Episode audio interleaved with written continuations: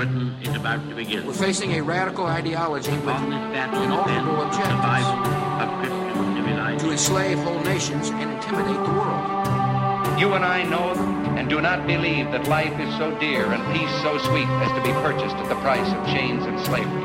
Against such an enemy, there is only one effective response.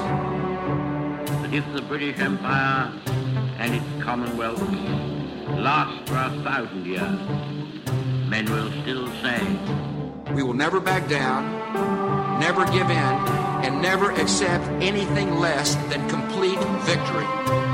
this was their final hour. Hej och välkomna till avsnitt 1512 av amerikanska nyhetsanalyser. En konservativ podcast om USA med mig, Ronny Berggren, som kan stödjas på swishnummer 070-30 28 95 0. Igår den 1 mars höll USAs president Joe Biden sitt årliga State of Union-tal till den amerikanska nationen. Members of Congress, I have the high privilege and distinct honor of presenting to you the President of the United States. Thank you all very, very much. Madam Speaker, Madam Vice President, our First Lady and Second Gentleman, members of Congress and the Cabinet, Justice of the Supreme Court, my fellow Americans. Last year, COVID 19 kept us apart. This year, we're finally together again. Tonight, tonight we meet as Democrats, Republicans, Independents, but most importantly, as Americans, with the duty to one another, to America, to the American people, to the Constitution, and an unwavering resolve that freedom will always triumph over tyranny. Här analyserar jag talet. Varmt välkomna. Ja, jag har just sett klart USAs president Joe Bidens State of the Union 2022 och eh, jag har ju hängt med i amerikansk politik länge. Jag har sett alla State of the Union sedan George W. Bush tid live och eh, många andra tal också såklart. Och eh, jag anser att det här talet av Joe Biden som han höll igår, amerikansk tid, att det talet var det viktigaste talet på 20 år. Det viktigaste talet sedan George W. Bush höll sitt State of the Union-tal 2002.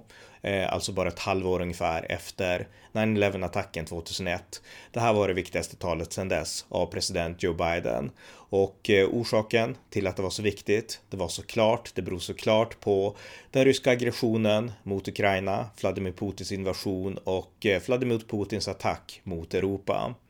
Och eh, i normala fall så brukar de här State of the Union-talen präglas av inrikespolitik och man brukar oftast prata om inrikespolitiken först. Det är ju lite poängen med ett State of the Union. Man berättar om läget i nationen för den amerikanska befolkningen.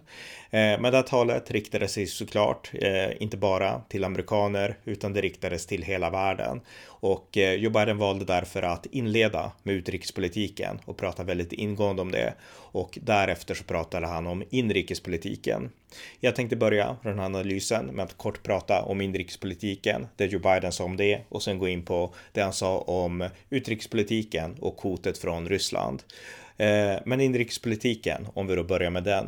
Eh, det är ingen tvekan om att USA är ett splittrat land. Splittrat mellan konservativa och progressiva, mellan republikanerna och demokraterna. Och det brukar alltid framkomma när presidenterna pratar om inrikespolitik och det gjorde det också nu när Biden pratar om inrikespolitik.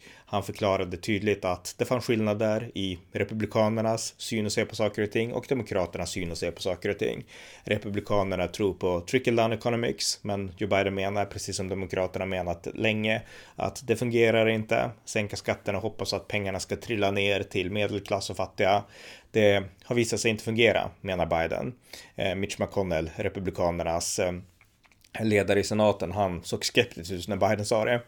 Men så sa Biden och det är det som är demokraternas inställning. Och han sa att vi måste bygga upp medelklassen och eh, det gör man inte genom trickle down utan det gör man genom bra incitament, skapa ett tryggt samhälle, se till att det finns sjukvård, se till att det finns barnomsorg, se till att det är en trygg arbetsmiljö och att man har trygga arbetsvillkor och liknande. Det som är sedan lång tid tillbaka Demokraternas linje. Eh, han pratar också såklart om kampen mot covid-19, att nu kommer det bli färre restriktioner, men USA måste vara på sin vakt och eh, ja, fortsätta vaccinera sig och eh, ja, ta kampen på allvar för det är inte över. Han pratar också om lag och ordning och han sa att nu är det inte dags att defund the police utan vi måste fund the police. Alltså polisen måste få pengar, inte fråntas pengar. Eh, han pratar också om andra saker där det är mycket mer splittring som vallagar som han menar attackeras där republikanerna också menar det fast från motsatt håll. Eh, han pratar om rätten att, att värna bort och eh, högsta domstolen kommer nu att ta upp eh, eh, en del fall som kan komma att påverka Roe vs Wade och där är också Demokraterna och Republikanerna djupt splittrade i skillnaden på hur man ser på aborter. Han pratade om rätten för LBTQ, eh, LBTGQ och eh, hur man ville göra för att verkligen förankra deras rättigheter i samhället. Och han pratade om väldigt många frågor där republikaner och demokrater är oense. Men han pratar också om några frågor som, eh, ja, där man är ense, där man kan arbeta tillsammans, eh, som att ta hand om veteraner och liknande. Han pratar om infrastrukturreformen som båda partier har drivit igenom och eh, han pratade såklart också om att fokus var väldigt mycket att bygga upp medelklassen. Och eh, vi kan spela ett klipp som han sa om det. And so we have a choice. One way to fight inflation is to drive down wages and make Americans poorer. I think I have a better idea to fight inflation. Lower your costs, not your wages. That means make more cars and semiconductors in America, more infrastructure and innovation in America, more goods moving faster and cheaper in America, more jobs where you can earn a good living in America. Instead of relying on foreign supply chains, let's make it in America. Och Biden vävde in det här också med att The American Rescue Plan hade fungerat och liknande. Så att här har ni lite grann Joe Bidens eh, syn på inrikespolitik, det han sa om det. Och han beskrev splittringarna mellan partierna, men han hoppades också att det fanns områden där man kunde samarbeta. Och som sagt, USA är splittrat inrikespolitiskt. Det har alltid varit så egentligen, men kanske mer nu än någonsin, för det är ett kulturkrig. Men i utrikespolitiken och speciellt i det läge som uppstått nu med hotet från Ryssland som hotar världen så var partierna enade och eh, hans eh, tal om utrikespolitik som inleddes i början. Vi kan spela ett klipp från det han sa, ett ganska långt klipp, men det är för att det här är ett tydligt budskap till totalitarismen i världen och just nu framförallt den ryska totalitarismen. Här är ett långt klipp från Joe Biden när han pratar om utrikespolitik. Tonight, tonight we meet as Democrats, Republicans, Independents, but most importantly, as Americans, with the duty to one another to America, to the American people, to the Constitution, and an unwavering resolve that freedom will always triumph over tyranny. Six days ago, Russia's Vladimir Putin sought to shake the very foundations of the free world, thinking he could make it bend to his menacing ways. But he badly miscalculated. He thought he could roll into Ukraine and the world would roll over. Instead, he met with a wall of strength he never anticipated or imagined. He met the Ukrainian people. And President Zelensky, to every Ukrainian, their fearlessness, their courage, their determination literally inspires the world. Groups of citizens blocking tanks with their bodies, Everyone from students to retirees to teachers turned soldiers defending their homeland. And in this struggle, President Zelensky said in his speech to the European Parliament, light will win over darkness. The Ukrainian ambassador to the United States is here tonight, sitting with the First Lady. Let each of us, if you're able to stand, stand and send an unmistakable signal to the world of Ukraine. She's bright, she's strong, and she's resolved. Yes. We, the United States of America, stand with the Ukrainian people. Throughout our history, we've learned this lesson. When dictators do not pay a price for their aggression, they cause more chaos. They keep moving, and the cost, the threats to the America and America to the world keeps rising. That's why the NATO alliance was created to secure peace and stability in Europe after World War II. The United States is a member, along with 29 other nations. It matters. American diplomacy matters. American resolve matters. Putin's latest attack on Ukraine was premeditated and totally unprovoked.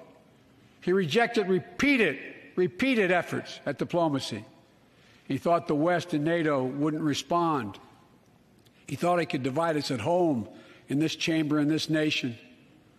He thought he could divide us in Europe as well. But Putin was wrong. We are ready. We are united, and that's what we did. We stayed united. We prepared extensively and carefully.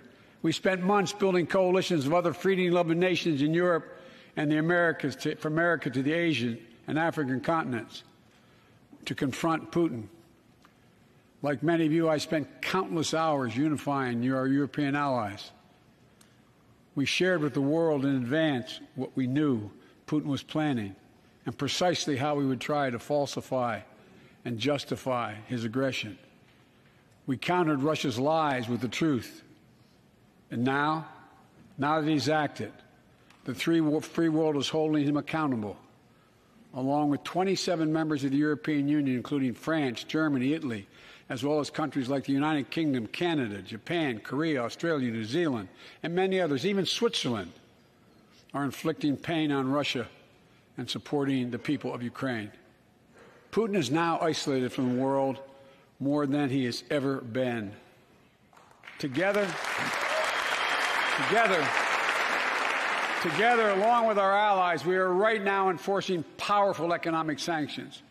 We're cutting off Russia's largest banks from the international financial system, preventing Russia's central bank from defending the Russian ruble, ruble making Putin's $630 billion war fund worthless. We're choking Russia's access. We're choking Russia's access to technology that will sap its economic strength and weaken its military for years to come. Tonight, I say to the Russian oligarchs and the corrupt leaders who built billions of dollars off this violent regime, no more. The United States, I mean it. The United States Department of Justice is assembling a dedicated task force to go after the crimes of the Russian oligarchs. We're joining with European allies to find and seize their yachts, their luxury apartments, their private jets. We're coming for your ill begotten gains. And tonight, I'm announcing that we will join our allies in closing off American airspace to all Russian flights, further isolating Russia and adding additional squeeze on their economy. He has no idea what's coming. The ruble has already lost 30% of its value. The Russian stock market has lost 40% of its value, and trading remains suspended. The Russian economy is reeling, and Putin alone is the one to blame. Together with our allies, we're providing support to the Ukrainians in their fight for freedom military assistance, economic assistance, humanitarian assistance, we're giving more than a billion dollars of direct assistance to Ukraine and will continue to aid the Ukrainian people as they defend their country and help ease their suffering. But let me be clear our forces are not engaged and will not engage in the conflict with Russian forces in Ukraine. Our forces are not going to Europe to fight Ukraine, but to defend our NATO allies in the event that Putin decides to keep moving west. For that purpose, we have mobilized American ground forces, air squadrons, ship deployments to protect NATO countries, including Poland, Romania, Latvia, Lithuania, and Estonia. And as I've made crystal clear, the United States and our allies will defend every inch of territory that is NATO territory with the full force of our collective power. Every single inch. And we're clear eyed. The Ukrainians are fighting back with pure courage but the next few days, weeks, and months will be hard on them. Putin has unleashed violence and chaos. But while he may make gains on the battlefield, he'll pay a continuing high price over the long run. And a pound of Ukrainian people proud, proud people, pound for pound, ready to fight with every inch of energy they have. They've known 30 years of independence, have repeatedly shown that they will not tolerate anyone who tries to take their country backwards. To all Americans, I'll be honest with you, as I always promised I would be. A Russian dictator invading a foreign country has cost around the world. And I'm taking robust action to make sure the pain of our sanctions is targeted at Russian economy and that we use every tool at our disposal to protect American businesses and consumers. Tonight, I can announce the United States has worked with 30 other countries to release 60 million barrels of oil from reserves around the world. America will lead that effort, releasing 30 million barrels of our own strategic petroleum reserve. And we stand ready to do more if necessary, united with our allies. These steps will help blunt gas prices here at home, but I know news about what's happening can seem alarming to all Americans. But I want you to know we're going to be okay. We're going to be okay. When the history of this era is written, Putin's war in Ukraine will have left Russia weaker and the rest of the world stronger. Well, while it shouldn't, while it shouldn't have taken, well, it shouldn't have taken something so terrible for people around the world to see what's at stake. Now everyone sees it clearly. We see the unity among leaders of nations, a more unified Europe, a more unified West. We see unity among the people who are gathering in cities and large crowds around the world, even in Russia, to demonstrate their support for the people of Ukraine. In the battle between democracy and autocracies, democracies are rising to the moment, and the world is clearly choosing the side of peace and security. This is the real test, and it's going to take time. So let us continue to draw inspiration from the iron will of the Ukrainian people. To our fellow Ukrainian Americans who forged the deep bond that connects our two nations, we stand with you. We stand with you. Putin may circle Kiev with tanks but he'll never gain the hearts and souls of the Iranian people. He'll never, he'll never extinguish their love of freedom, and he will never, never weaken the resolve of the free world. Ja, det var ett ganska långt klipp av USAs president Joe Bidens State of the Union-tal. Och eh, som jag sa tidigare så anser jag att det här var det viktigaste State of the Union-talet på 20 år i USA. Och Biden riktade sig ju till omvärlden. Och eh, i omvärlden finns det också, precis som det finns inne i USA, många som är kritiker till Joe Biden, inte minst konservativa. Jag tillhör kritikerna. Jag anser att Biden driver en eh, skadlig eh, politik för USA, inrikespolitiskt och utrikespoliti utrikespolitiskt så har han gjort världen mer instabil. Och jag är mycket kritisk till hanteringen av Afghanistan, som ni alla som lyssnar regelbundet vet. Men i sådana krissituationer, då handlar det egentligen inte om personen som, som besitter ämbetet ämbetet, utan det handlar om ämbetet i sig och vad det representerar. Joe Biden är USAs president. USA är den västerländska världens starkaste militärmakt. Det är världens äldsta moderna demokrati. Jag personligen är djupt inspirerad av USAs författningsdokument och det är de idealen som USA ytterst beskyddar. Det görs inte alltid perfekt, men det görs och det kommer från hjärt, rätt eh, plats, rätt eh, avstamp rätt grund, nämligen den amerikanska författningen som bygger på frihet och oberoende.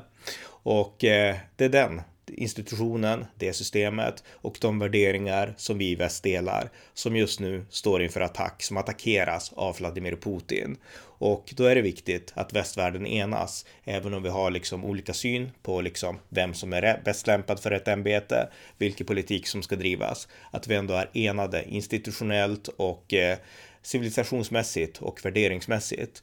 Och eh, jag tycker att det, var, att det här var ett starkt tal av Joe Biden. Han berättar om den amerikanska enheten. Han berättar om enheten bland Europa och hur den här enheten chockerade Vladimir Putin. Och han har helt rätt där. Och vi måste fortsätta bevara den här enheten i, i de här stora civilisationsfrågorna.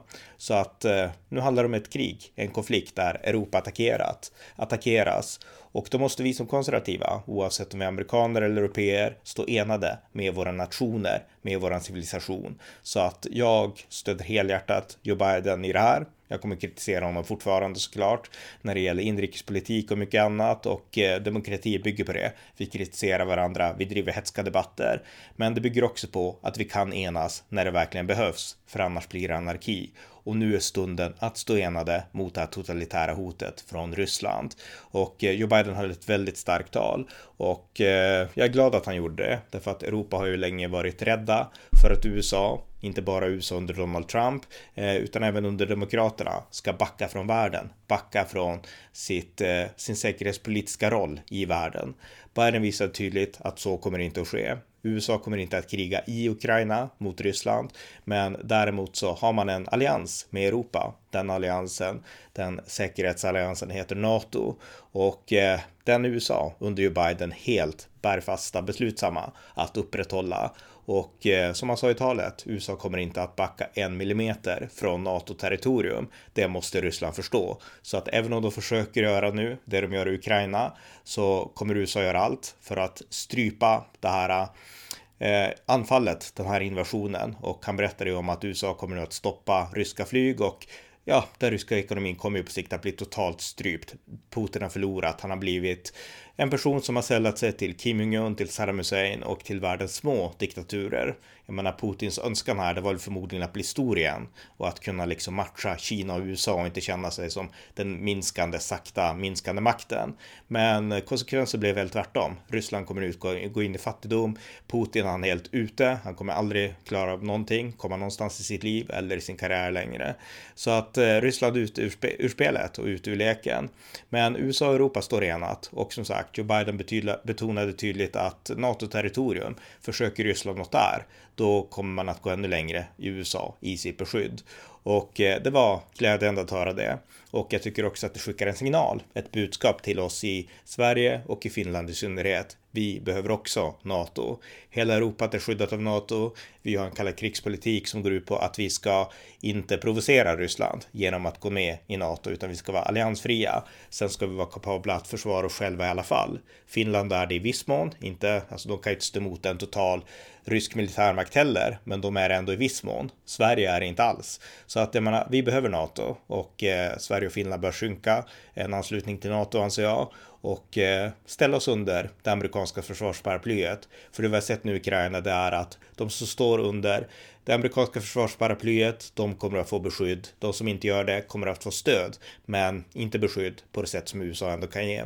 Så att eh, jag tycker att NATO är väldigt viktigt. Så att det är några av de här pengarna som, som jag vill lyfta fram till er som lyssnar här i Sverige utifrån det här talet. Men det här var ett bra tal, det var ett viktigt tal och det är otroligt stärkande att se att väst har lyckats kunna ta sig an den här eh, konfrontationen, den här attacken, den här utmaningen på ett så ändå proffsigt sätt. Alltså vi har enats otroligt snabbt. Vi har ställt oss sida vid sida, europeiska länder med varandra. Nu bråkar vi inte längre om Britten och Brexit, Polen, Ungern, Sydeuropas dåliga ekonomier, utan nu står vi enade tillsammans mot det här gemensamma hotet. Och jag tycker att det är oerhört stärkande och glädjande. Och vi står också enade och uppbackade av världens äldsta och eh, starkaste demokrati, USA. Banden är inte brutna. Putin försökte men han misslyckades. Så att det här är oerhört stärkande och eh, vi måste fortsätta, fortsätta försöka förvalta det här. Givetvis inom ramarna för heta debatter och så. Men eh, vi måste försöka förvalta enheten. I synnerhet tills den här krisen har lagt sig. Tills Putin är krossad och tills vi har liksom lugn och ro och stabilitet igen. Och därför är det viktigt att fortsätta värna enheten och eh, många av de här länderna visade mycket mod, alltså Europa, Tyskland som nu har Nord Stream 2 gått i konkurs och eh, det här gasberoendet, den här navelsträngen till Ryssland som Europa har byggt in genom Nord Stream 1 och 2, den håller på att klippas och vi har modet att göra det och säga att vi kommer att klara oss i alla fall. Men beter ni, så här, beter ni er så här Ryssland, då måste ni stå er kast och vi kommer inte att backa.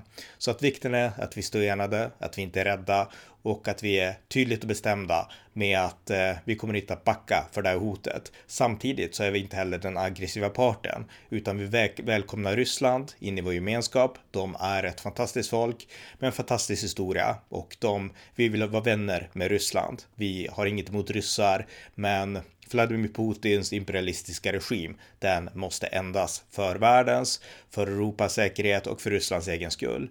Och eh, den helheten måste vi fortsätta bevara. Så att det var lite av mina egna reflektioner. Men för att sammanfatta då, det här var ett starkt tal av Joe Biden. Han pratade såklart om inrikespolitik, men mycket av fokuset låg på utrikespolitiken och den här krisen. Och han visade tydligt att eh, väst står enat och vi kommer att gå segrande ur den här konflikten och eh, Putins tid är över. Det var avsnitt 1512 av amerikanska nyhetsanalyser. En konservativ podcast som kan stödjas på swishnummer 070-30 28 95 0 eller via hemsidan usapool.blogspot.com på Paypal, Patreon eller bankkonto. Det var allt för idag. Tack för att ni har lyssnat.